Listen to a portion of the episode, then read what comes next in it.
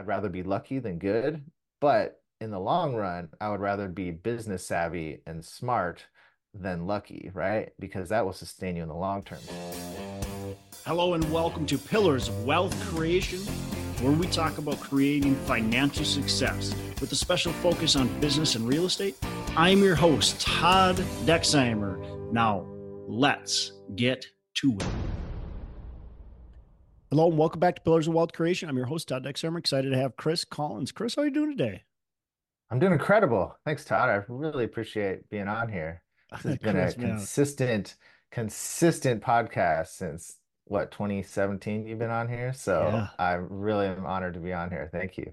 Yeah, absolutely. And I'm I'm excited to have you on. Uh, you and I got to know each other a bit back in probably 2017, uh, right around there. Uh, that's when you were first really getting into real estate. Uh, well, eh, correct me if I'm wrong. Is that is that that's right? So I made the decision to get into real estate in 20 late 2014 Okay. and then spent a couple of years learning and then bought Yep. single families and then we got in touch about investing in multifamily. Multifamily. Yeah, that's when you start first started like looking at, not looking at, but investing in multifamily. And then from there, man, you have done a lot. So it's it's pretty impressive. So let me uh give our listeners a bit more about your background, but and, and then I want you to really dive into some details. But uh Chris, he's the managing partner at Amity Cash Flow. Uh, he's invested in co and co-owned over 2,700 multifamily units worth over 300 million across six different states. Uh, and here's a cool little uh, thing about Chris. He's got a background in the Hollywood entertainment business as a producer and editor. And uh, man, you use those skills too in just your your real estate journey as well. So and the business skills that you've created as well. So I love that.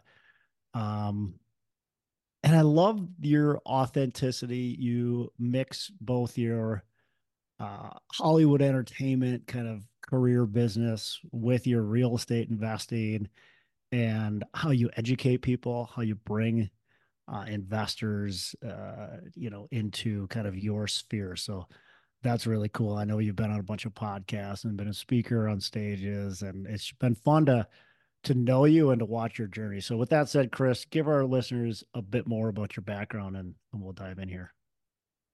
Yeah, that's a pretty good synopsis. Um, I realized I needed to start investing in real estate coming out of a a job in the entertainment industry where everyone gets paid pretty well, right? In the TV Hollywood industry, uh, you know, it's rare someone's making under 100,000 a year. And Mhm. so what most of us do in the industry, the industry, entertainment industry, is you make a lot of money and then you spend a lot of money Yeah. and you don't create any kind of future for yourself. It's all freelance, you work job to job, but there's consistent work around the year, so you're constantly making money, but there's no training in the long-term wealth. There's no training in retirement. There's no education around finances. Everyone figures it out for themselves or doesn't figure it out. And I've always been pretty financially savvy and aware and focused on finances, much more than probably a lot of people in the TV industry. So, yeah, I was realizing, look, I gotta make something happen where I don't have to work every day the rest of my life.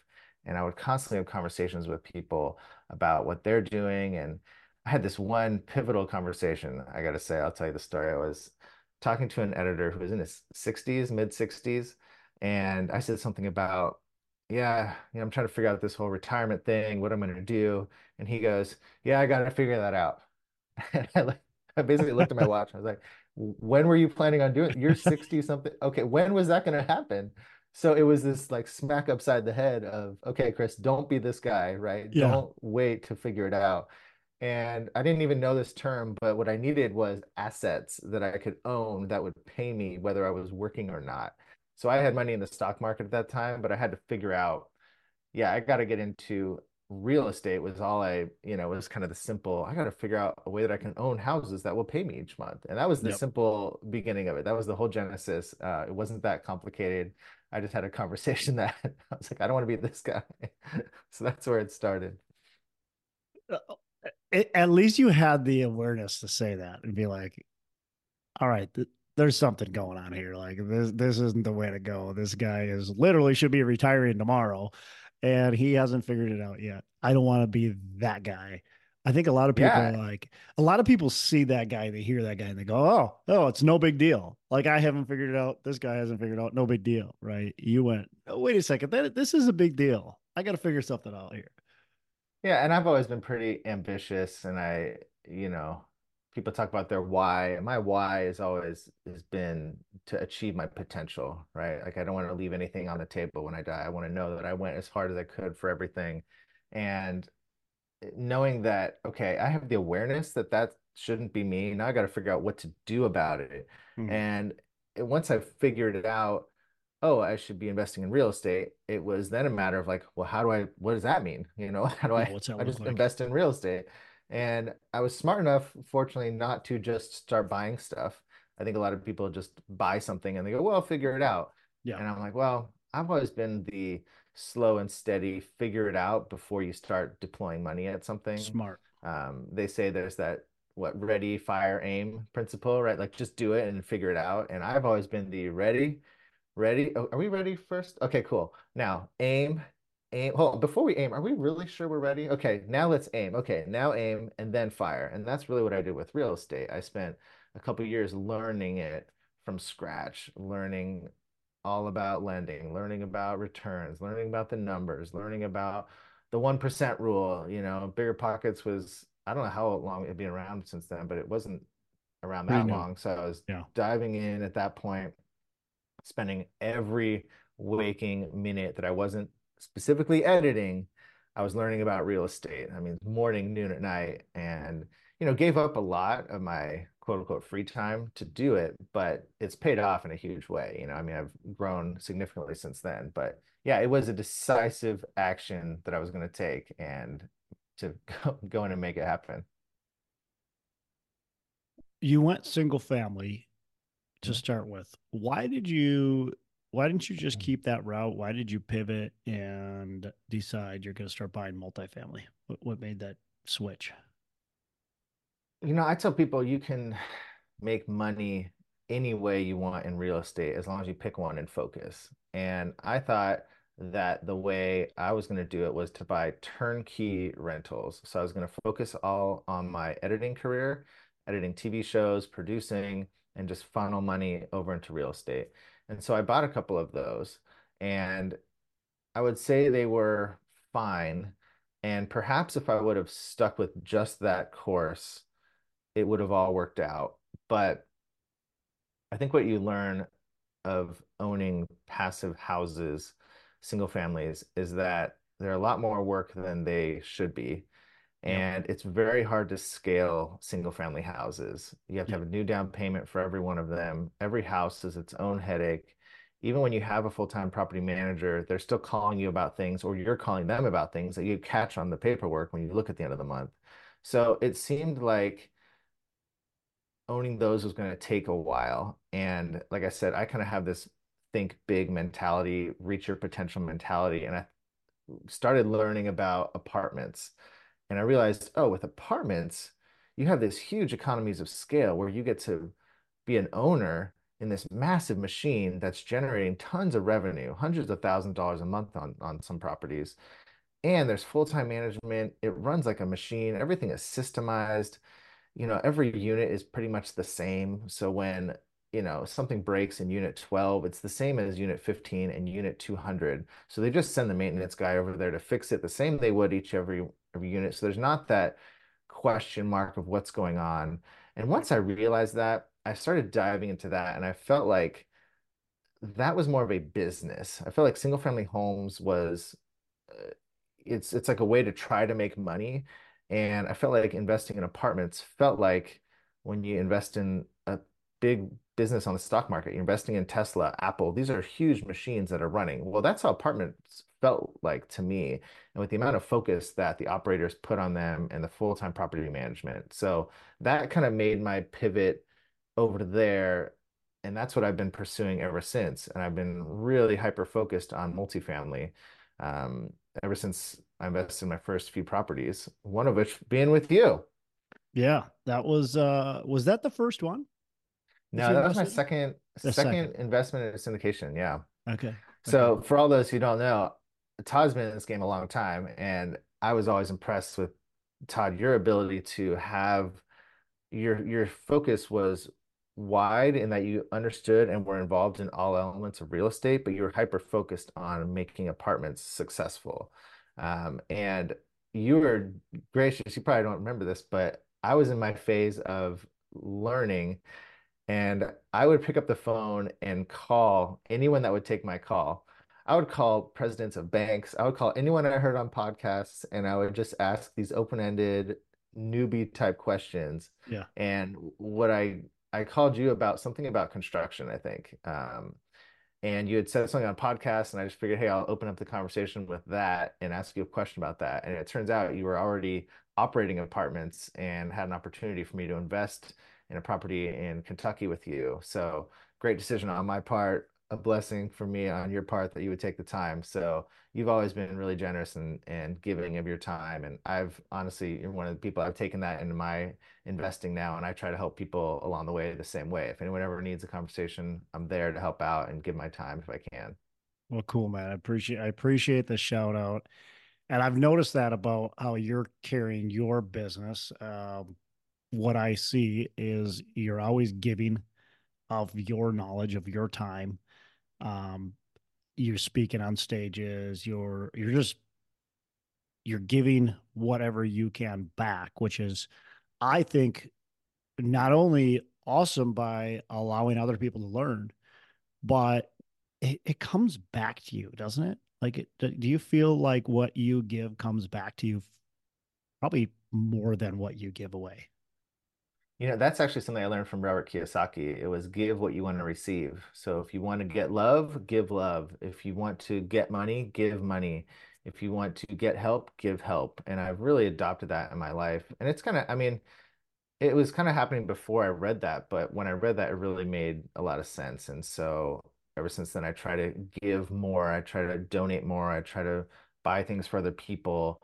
And Yep. it's to your point, it's it's just genuine. Like I just want to do that, and I don't have like a a dollar figure I'm trying to get a return, or I don't have a specific Yep. something I'm trying to get back. But I know that if I live in that world of giving and positive outward, that I can kind of operate in a sense like, look, I'm doing my best to help everyone. My world will be okay. You know, I will make enough money. I will, you know, buy the next good property or something like that. So, yeah. I definitely agree. I think that the more you give, the more you'll receive, but you can't be in that attitude. You know, You you can't can't have that. think, Exactly. Yeah. yeah, That's key right there is that you can't have that expectation, like the, especially you can't have the, well, I gave, I'm not getting back. This is ridiculous. I'm going to be, I'm, I'm done. I can't do this anymore.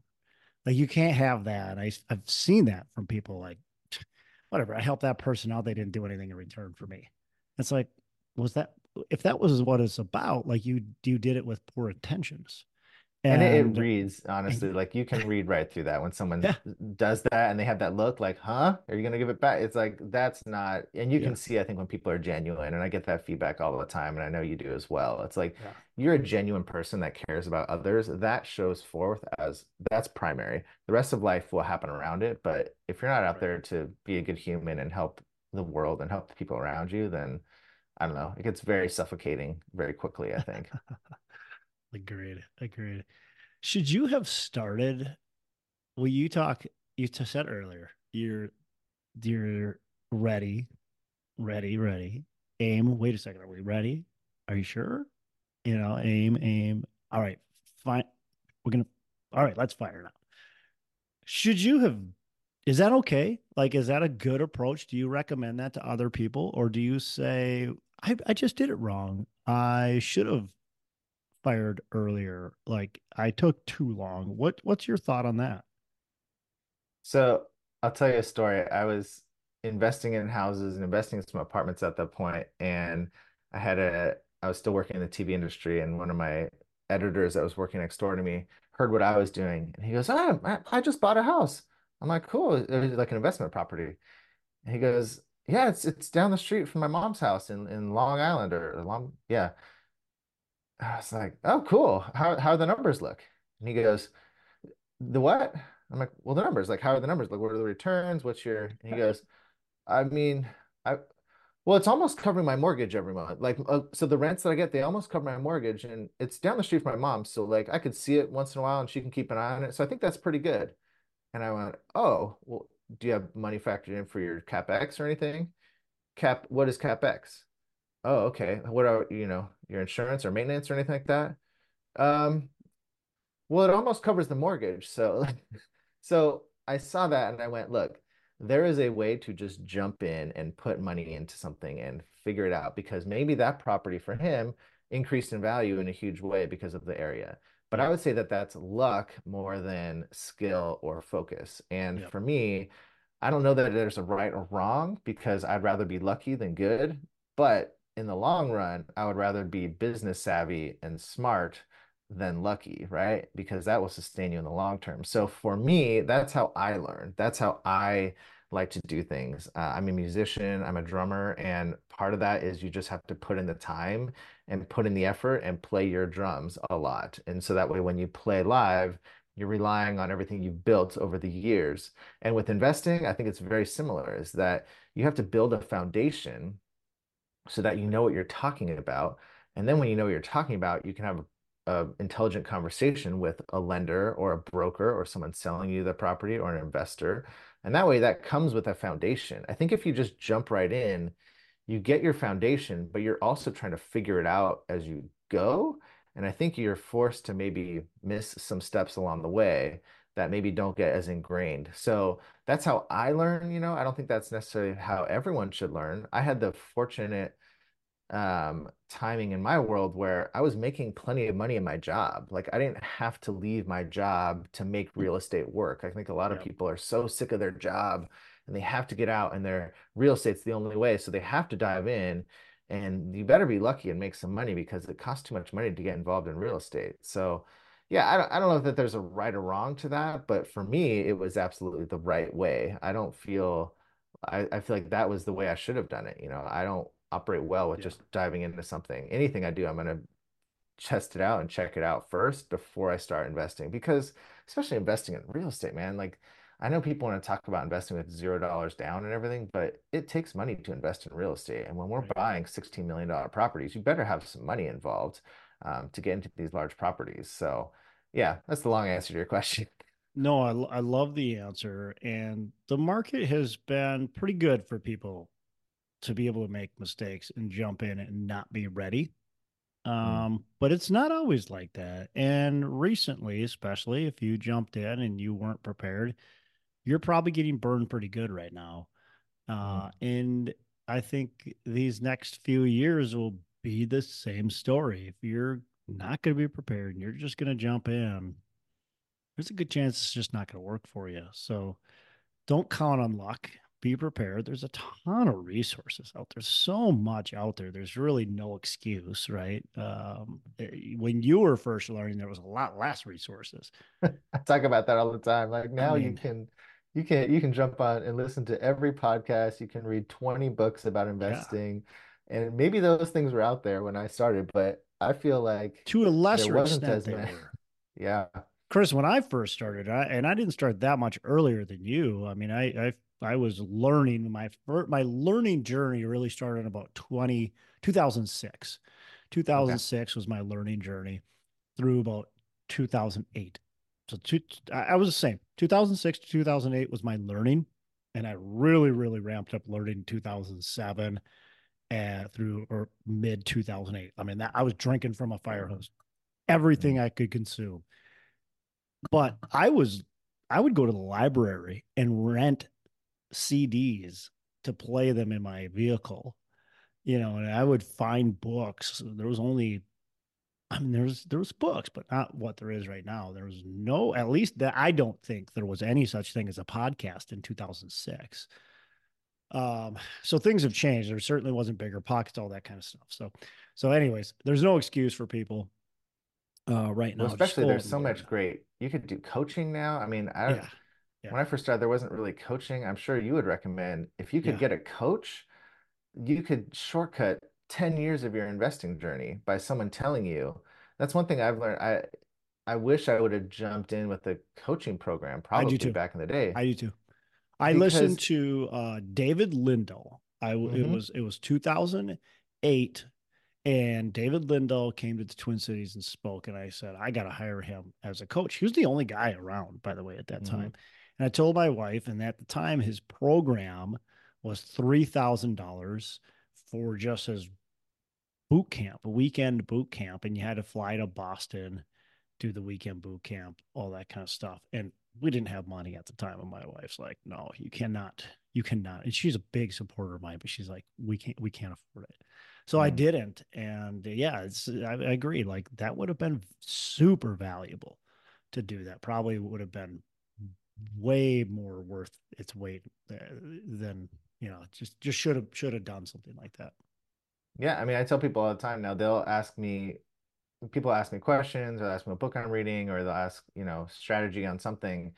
And after I give them an answer, sometimes you can tell they're kind of like, okay, cool. And I'm like, man, don't you realize like my answer I just gave you has come with 10 years of background to give you that specific answer, Yeah. right? Like that's that's the top of mind. That's exactly what I would do today.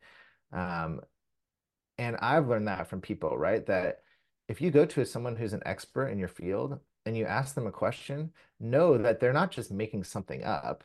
Yeah. And so if you have a coach, they've specifically thought, I'm going to have students come and now I'm going to give them this blueprint. That blueprint's not like made up. It's not something that they're like, well, maybe I'll make up a new blueprint for these students. That's what they've tried and failed and erred and succeeded through to then give you a lifetime of experience to go, look, for three grand, you know, if you would have paid Dave that, like here's his entire life's learning for three thousand dollars. Like you could pretty much start your business Unreal. on that expert advice and go from there and feel like you just skipped, you know, 10, 15 years of failing through. Yeah. That to me is a I I you know, I didn't really know about coaching when I started. I started kind of like I said, I just started calling people and getting to know people and understanding the industry through individuals. But I was also very quick to if I called Todd and he had an answer about something, I would write it down and act on that. That was now a new blueprint for me. And I got that from everyone I started meeting in my life. Yeah. And I Yeah. still do that today, honestly. I still look to people when I hear an expert that I'm like, that person sounds like they know what they're doing. I'll yeah. ask them specific questions and write really detailed notes when I get home. And that will be my new, you know, playbook for that specific topic because clearly that person's playing the game better than I am. So learn from it and, and move forward. Chris, people come onto this podcast and, and you, so you you came onto this podcast to talk about what you're doing on your journey. And people that are listening to this, if they have advice or they, they want to get advice from you, they need to reach out, right? You're going to answer and you're going to talk to them. Because by the by the way, how many people on this podcast that are listening to this will actually take action to reach out? The vast majority won't. There might be one or two. The vast majority just don't, and that's just how it is. Like they they're too shy. They feel bad. They don't think you'll talk to them. They think you're better than than them, so you won't answer the phone or won't respond to an email or won't you know respond to their their social media, whatever. And that's not true. Like so when Chris gives his contact information, like reach out to him. And that's what I say to every like about every guest. Like they reach out to people. That's what you did. That's how you learn so much. You're like, I'm gonna reach out. And by the way, what what would you have done if I didn't answer the phone? Like if I if you tried to reach out to me and I never contacted you, what have you done? I, I just called someone else, honestly. I mean, I I called everybody, and the thing I think most people have a fear of sounding dumb, sounding Dumb. Yeah. stupid, like you don't know what you're talking about. And I did that plenty. I literally called the president of a bank in Texas, and I was brand new. I mean, this was 2015. I was trying to understand how commercial lending worked. And my question probably went something like, Hey, I'm just trying to understand how commercial loans work. Can you tell me about that? And then I'd get my notepad out and I would just start taking notes. And uh, you know, that's not what the president of the bank that's not the, the conversation they're used to having. They're used to having much more high level conversation. But I don't know why this guy might have had 45 minutes on his schedule. And he's like, well, I mean, okay. And so he started answering my questions and walking me through the basics. Yeah. And to the point at the end, he's like, well, look, Chris, I'm happy to help. Like, why don't you go ahead and send over your PFS and we'll just take a look and see what maybe you could qualify. And I'm like, yeah, totally. Uh, so a PFS, that's a, he's like, personal financial statement. Sure. Yep. Okay. Uh-huh. I'll go ahead and send that and what's that exactly? Right. And so these are basic finance tools, by the way. So, yeah, yeah. And so, but I have nothing to lose. This is, you know, for all intents and purposes, some guy in Texas at that point, right? He doesn't know who I am. He's not going to come knock on my door and say, "Hey, Chris, you're an idiot. Don't waste my time." Yeah, yeah. Why he gave me the that? time. He could have simply said, "You know what? This is a better conversation for like one of our junior levels. Why don't you get it? You know, email this guy and see if he'll talk to you."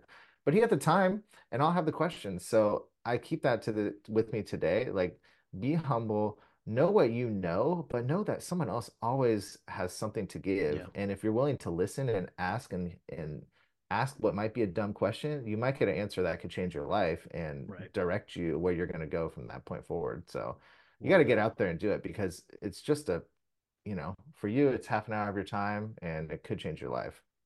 Yep. Great advice. What's a lesson you've learned maybe something negative that's happened, positive that's happened. What's a lesson you've learned from, you know, the film industry, Hollywood, uh, you know, just be just being involved in that type of business? Yeah, man, that's a good question. So in in Hollywood, what we do is we tell stories and we're creative types and we you know, we deal in, in picture and music and emotion and at the same time, there is a huge financial industry behind it, right? And I think what a lot of people in the TV industry and the film industry do is they only focus on the story and the emotion and the creative side. And I have always focused on the financial side as well. So I want to know, you know, ultimately, I tell people all the time and I and I joke about it, but they think I'm joking, but I'm I'm real. It's like, well, look, we really work for Gatorade, Neutrogena, Pepsi, and everyone kind of chuckles like, I don't know what you're talking about. I'm like, well, who do we ultimately work for? Is the advertisers are spending money to fund a TV show that then pays us, right? Yep. So if there's no advertiser, or if our show does not support an ad budget or doesn't support Gatorade advertising on that channel, then it's not going to generate any money. And then we're not going to get paid or the show's not going to get made in the first place. So that was a lesson I learned early was pay attention to the whole process goes up the chain. I'm using my hands if you're if you're listening. It's like there's a chain that goes up and up and up. And at the top of it is somebody paying for something. And now what I take for that into my real estate is look, we ultimately serve a paying customer. There is a resident living in our unit that's paying rent. And if there's no resident to pay rent, then we're not supporting our property management. We're not getting certainly any profits at the end of the day. So it may be fun to own real estate and to have a house that you're decorating or an apartment complex that you're renovating and choosing what paint colors. But at the end of the day, there's a resident that's got to pay to live there. And if they don't feel happy living there, then your your chain is broken right at the top. So it's a very similar parallel to where I am in the TV industry. And so I think a lot of people in real estate, they get, and I had this experience just uh, about two months ago. We were walking a property we bought in Dallas, and it's gray and green, and I'm like, man, that green should be blue. Like that's like whatever it should be. Like these accents aren't right. And I'm walking with one of our partners, and he looks at me and he goes, man, that's not going to change if the residents around this area are going to rent here. I'm like, you're right. So in the same way that we have to pay attention to our residents, we also have to pay attention to what we're doing on the property if that has no impact on the residents. Mm. So in my, I know I'm mixing up the stories, but in in yeah. TV world, if something you're doing isn't going to change, if Gatorade is going to spend money on it, then don't give it too much effort or too much heartache when someone wants you to change something because there's a top dollar and there's there's a there's a chain of command and where the money is coming in. So that's that's one thing I learned that was kind of it was surprising, but I I I felt it impact me over the years, and then I took it with me over into real estate. Love that. Love that. What's a mistake um, you've made in in uh, business, real estate, um, or in the Hollywood side? Uh, what's a mistake that you've made, and how have you learned from it? Oof, mistakes.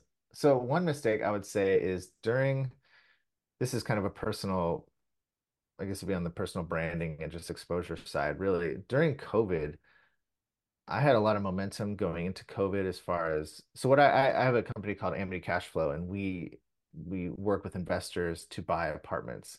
And so me and my partners operate and buy properties and then we open it up to investors if they want to be passive owners. And going into COVID, there was this big question mark of like what the heck is happening in real estate? What is going to happen? What's going to happen with apartments? What's going to happen with our residents? Are they going to pay rent? And Yeah. I have to have people have to know who I am and what I'm doing in order for them to then invest with me in these apartments. And that was a very classic situation of, okay, as an operator, you need to let people know what you're doing. But in an unsure environment, what do you do?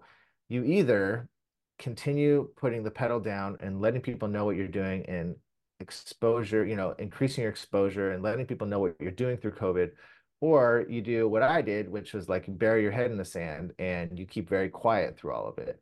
And I spent all my time focused on our properties that we had and making sure those were operating right, but I wasn't going out and letting people outside of those properties know. So if you're an investor in those properties, you're getting more emails than you ever were before. Mm. And but everyone else, I spent a year and a half just kind of quiet. And then after COVID, everybody else thought you disappeared. Exactly. And Yeah. so after COVID, you know, quote unquote, we come out of it and I'm like, man, we did great through all that. But now I feel like I was playing catch up.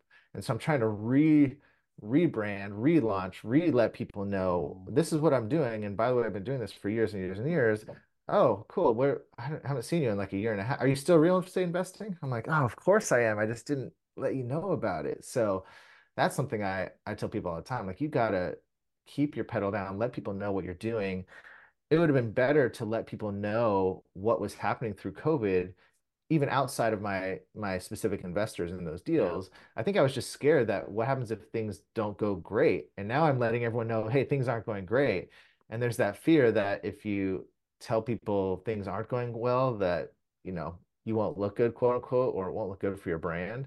And I still don't know how I feel about that. That's a tricky one. It's like you still need to let people one. know the reality of things. And I think that there's too much gloss, you know, too much shine on real estate investing that it all goes well. And then you don't hear the stories about when a drunk driver crashes into one of your units or when, you know, a pipe bursts or pipes freeze. We had a property freeze in Texas. Freaking Texas, man. Pipes freeze in Texas because last, Yeah. you know, last year, well, not last year, the year before, it froze. So yeah, there's there's a lot of hard things that go on, and I think people should hear about that because that's part of the risk involved in real estate. And that's something I spend a lot of time. Like now, if an investor calls me and they're looking to invest with me, sometime in that first onboarding call, we're going to talk about the risks of real estate. And if we don't get to it because we're running out of time, I'm going to send them a video and a list of all the risks investing in real estate because it's important to know the good and the bad and what you're getting Yeah. into before you write a large check, I think. Yeah, absolutely. It's it's um I think a lot of people have done a disservice to that where it it's it's almost like oh you just can't go wrong. Like you Yeah. invest in real estate, you're you're gonna make a bunch of money. And that's true a lot of times, Mhm. but not all the time, right? And there's going to be a deal or or two or three that go south. I had a podcast guest on uh, a few years ago, and you know he talked about his deals, and I think he had ten deals, and three of them went completely upside down and lost everybody's money. And now, had you invested in all ten of his of his deals, you would have done really well. But if you invested in just those three or one of those three, and that was it, you lost Mm, everything. mm. Um, that's just the risk, right? Yeah, but it does bring up a great point to, you know, people talk about diversification. And I think that one thing I did similar to in my TV career, I worked for a lot of different production companies across the entire industry. So I constantly had different experiences and I could grow from one person Mm. or get hired from another. So I was never relying on one source of income from one production company to work Yep. for. And then in apartments, I invested with a lot of different operators to get a sense of, oh, how does this person work? How does this person work? How does this person work? What do I like about them? What do I dislike about them? And then eventually, when I started my own company, I would take all of that education that I had with my money on the line, not just talking to people, but at some point my money was involved in deals. And by the way, you pay way more attention to your investments when your money is in the line, right? You you learn or to your education, I mean, you'll Yep. you get way more out of your education when your money is involved. But I invested with a lot of different people, and then I took all that and kind of built what I wanted my company to be and how I wanted to talk to my investors and what I wanted to portray to people. So Yeah. By the way, if you've got a good job and you want to learn about this industry, that's a fantastic way to do it. The way you did it, uh, gr- agree with me? Like that's a fantastic way to get a great education and to earn some money too. Yeah, yeah. And I think, you know, to your point before, if, if you have all of it with one person or with one deal, like I have people all the time call me like, oh, I got, you know, 200 grand I want to put in a deal. I'm like, cool. Is this your first deal or one of your first? Great. Just put 50 into this deal, Yeah. save the rest and put it into multiple deals, spread it out. Um, because yeah, if you spread it out and you have different operators in different markets and different types of properties, I've been big on diversifying within multifamily. So I have multifamily investments in different stages. Some are value add deals, some are more core assets. I'm in a development deal. You know, we have a bunch of acreage in Austin. We're building multifamily. So being in multi multiple sectors within one asset class is my way to diversify. I'm not buying self-storage and single families and multifamily. I stay in my lane, but that's because I'm hyper focused on that. So it's a way to diversify without getting too scattered. Yep. Yep. Love it. Uh, what's a what's a daily habit that you've you've uh created or that that you just you do or you have to do or nothing? A daily habit. So I don't have a lot of daily habits, but I'll tell you my daily mindset because that's basically my daily habit. And my daily mindset is, I don't know. Well, so I have two really. One is the speed at which I operate. I push really hard. I push my my motto for this year is sprint. So I I try to act quickly and go all in on things because I have so much momentum behind it at this point. I'm not flailing about. I'm very focused. So when I decide on something, I move on it quickly and, and hard. Um, but the other thing that I have is my mindset is I always want to be better and more professional than anyone else around me as much as I can. And I'm constantly motivated and pushed by my peer group because my peer group has expanded to people of such high level that we constantly are pushing each other. So if I see a piece of social media content out from someone else, I'm like, man, I should put out two in their place, right? Or I should have a more high quality one. And I really put in a, a big effort in the last year to put out high quality social media content. So if you're finding me on social media, I hope you'll actually learn something and it'll be an enjoyable process and you'll see something that's high quality. And potentially, you know, my goal, higher quality than anyone else around me. And I want my investments to be the same way. I want people to see my investments and go, wow, this is a great deal. I'm like, yeah, it is a great deal because we passed on all those other deals. And this is why this deal is phenomenal, right? Like we're buying it almost half price to the market, or we have $400, you know, rent deltas that we can gather. So I try to act as professional and as high quality as I can in everything I do. And what that does is it's not necessarily a daily daily habit, but it takes every single item in my checklist, anything I'm doing that day, and I'm thinking, how do I make this even better? Like, how do I make this more better than anyone else around me? And if I'm not doing it at that quality, you know, I look back, I'm like, man, I should have done that better. I should have been better at that. And it keeps pushing me and driving myself forward. So that's my my non-habit, but that's my daily habit. Love it. Love it. Uh okay, a couple last questions. and Then we're gonna wrap Sure. up, man. This is this has been good. Um, what's a favorite book you can recommend? Or or something you're reading right now? Man, I read a lot, so it's tough to pick a favorite book. I tell people, you know, if you're looking for a quick primer on real estate, I'll give you these three. I always start with the um, Millionaire Real Estate Investor or something like that by Gary Keller. Yep. Um, then if you're looking for apartments, read Crushing It by um, I'm drawing a blank on his name. Crushing It, it's black and red book. And then if you're looking to dive deep into syndication, Joe Fairless's book uh, on syndication.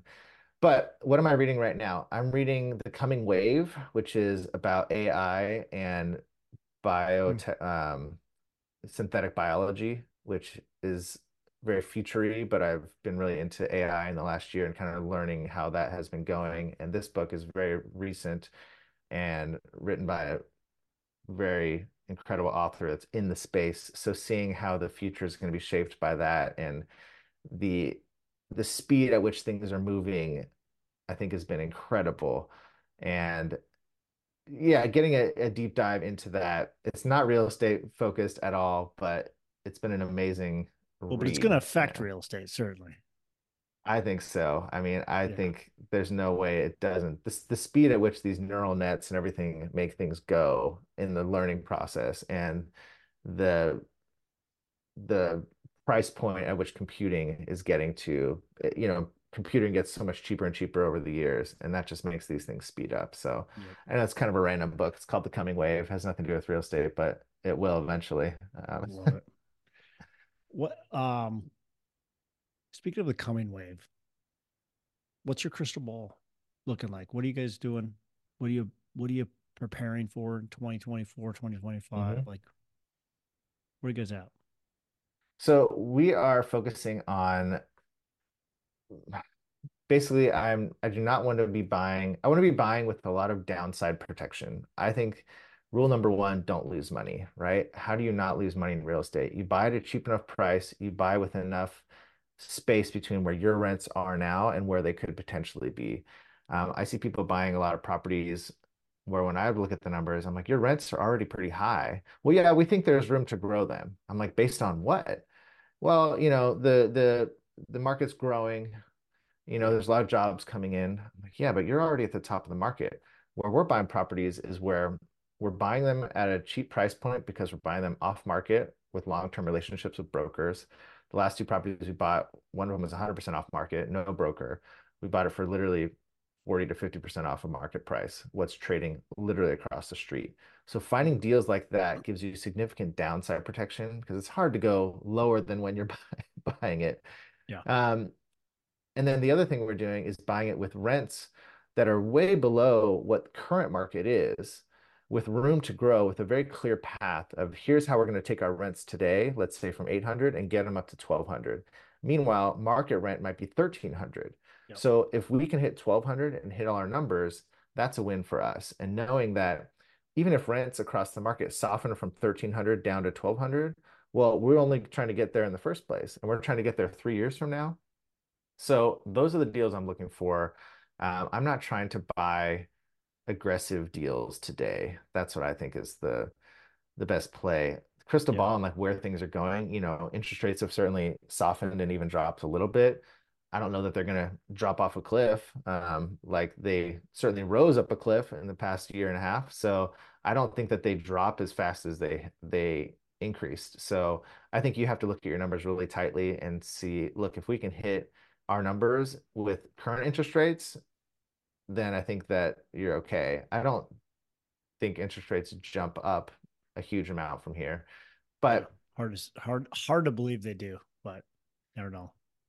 yeah, I think we got in such a tough spot in the last three years with what happened in the economy and Yeah. all the free money that came out. I gave a I gave a presentation uh, about three weeks ago on on inflation and the economy and how inflation impacts rents and how it works really well to be a multifamily operator while inflation's happening because basically what happens is inflation goes up, rents go up along with it, and then inflation drops back down.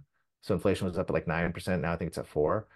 But rents went up 20% and dropped 1% in the last year. So they're not, and rents don't drop off to match inflation. It's like rents Yeah. go up and then they stay generally up. Yep. So I want to continue buying multifamily. Um, we didn't buy as much in the last couple years, but I think that this year there will be deals to be had. I think the challenge, though, is that there's so much money sitting on the sideline waiting to buy those deals Right. that I don't know that they will be quote unquote on sale, Yeah. you know, because you're waiting for on sale deals. I'm waiting for on sale deals. right. Everyone else I know in our peer group is waiting for those deals.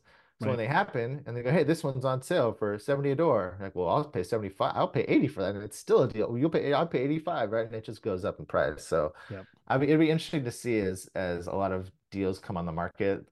Uh, I think people have been talking a lot about how a lot of these loans are coming due this year and they have to sell. Um, so if you can get first to look at those or get those off market before they hit the market, that's how we bought Yeah. our deal in Dallas recently. It didn't even hit the market, and That that's where I think most of the deals will happen. They won't even yeah. touch the market. Yep. And so for that, you have to have really strong relationships. You have to have really strong financials in order, ready to buy those properties. And that's what we built over the last few, you know, for me, it's been a number of years having really strong relationships in each different market. So Yep. that's where I see everything maybe going, Maybe. in air quotes. Uh, if we only knew, right? All right, Chris, what's your uh, last question? What are your three pillars of wealth creation? Three pillars of three pillars of wealth creation for me have been, mm, uh, well, I would say relationships is a huge pillar for me because I've built a lot of my wealth based on relationships, partnerships that I've created in specific markets. Um, and then my second pillar is is multifamily, is investing in real estate, but specifically multifamily. That's where most of my money goes. I have sure I have money spread out in the stock market and other investments, but the majority of it goes to my bread and butter, what I understand, what I focus on, which is multifamily. And that goes with those relationships, right? I lean on partners and I work with partners that are focused in their market and we buy properties together. And then the third one, I would say, I think wealth is is a legacy term. It's a what passes on beyond you. And my family around me, but specifically my son right now, who's eight. I also have a, a, a baby daughter as well. But my son, I'll give you a great example. The other day, he's doing a um, a project in class about uh, careers, and they're supposed to research a career and turn in a sheet of paper to their teacher. And here's, you know, here's what a TV editor does. Here are three tasks that they do, and here's, you know, what kind of school you need to go to. And he started asking me about a TV editor position and how, you know, what are the tasks you need to do? And and I go, and my wife is in the room, and I go, well, buddy, why don't you do? Have you thought about doing investor? He goes, I already know all that stuff, Dad. I go, really? I'm like, what are the tasks an investor does? He goes, well, you got to go out and find a buyer. You got to find the right property that the numbers make sense. You have to communicate the numbers to your investors, and you have to know math. Those are your three tasks. And I was like, whoa. And he rattled them off as quickly as I just said them. And my wife looked over at me like, thumbs up, right? Like you've Yeah. done a great job passing this information and this education to an eight-year-old. I'm like, this guy's going to be dangerous when he That's gets 18, great. right? He understands it that like to me, that is a pillar of wealth, knowing that I'm doing all this work and building all this so that I can pass that on. And not just like the dollars, right? The dollars are one thing, but the The information and the education that he can go forward and support his life with this investor mentality. Even if he goes and does another job, he has the mentality that we should be investing money and you should find vehicles to invest your money and make your capital multiply. So that's my third pillar. Love it. Love it. And kudos for you for that because a lot of people I think just want to pass the money down to their kids. They they don't think about what you just mentioned there. And it's about passing that knowledge down. That's that's gonna do more good than than anything. So they can make the money. They don't need that. They need the knowledge. So Appreciate it. Absolutely. well, cool. Uh Chris, look, really appreciate appreciate all, all all the information. How can our listeners get in touch with you? Uh, I'm pretty easy to find. Uh, my website is Amity Cashflow, A M is in Mary, I T Y, Amity Cashflow. Uh, if you went on there, Amity Cashflow slash ebook, you can get a download a free ebook that'll show you kind of the process of investing in a syndication, which is what I do, multifamily syndication. I'm on all the social media at Amity Chris Collins. And if you went to my website, there's a contact tab that you can book a phone call with me. Um, Todd was mentioning earlier, I, I get on and talk with investors all the time, from very advanced, have been investing for years to people who are new, and we have a different conversation every time. So happy to help you out wherever you are. If you want to get invested in apartments, happy to help. If you're just trying to, if you're new like I was, and you're trying to help understand some terms, and Chris, what the heck is a cap rate? Yeah. You know, I can help you understand that. So uh, that's kind of my way to give back. I've I've received so many countless hours of help from people just like you, Todd. So I, I give back as much as I can. And if people just want to get back, you know, get down to, hey, let's get invested in some deals. Great. Got that. We can do that. If you're just learning, happy to help you any way I can. Awesome. Chris, again, really appreciate it, man. Thanks for joining us and you have a fantastic rest of the day. Thanks, Todd. Appreciate it. Thanks for having me on. Thanks so much for listening. I appreciate you being a loyal listener. Say, I would love to have you go on to our Facebook page and subscribe. Uh, give us a thumbs up. Go on to iTunes or wherever you listen and give us a rating and review. Don't forget to subscribe. Your rating and review just helps us push this out to more and more people and continue to grow our audience and hopefully positively affect a ton of people out there that really need this and, and want this. So, uh, the other thing I've got for you is a free ebook on my website. So go on to venturedproperties.com, venturedproperties.com, and download our free ebook uh, on real estate and on syndication. And I've got some data points in there, some really good stuff for you. So I'd love to have you take a look at that. It's free, I'm not expecting anything from it. Uh, and, and, also, look, if you want some help in multifamily, want some help learning, growing, getting your business off the ground, I would love to talk to you about what it would look like uh, to work with me potentially and see if that's a good fit. So you can go to coachwithdex.com and check that out, and uh, we can definitely have a, uh, a call. Thanks a lot for listening. You make it a fantastic rest of the day. I'll catch you on the next episode.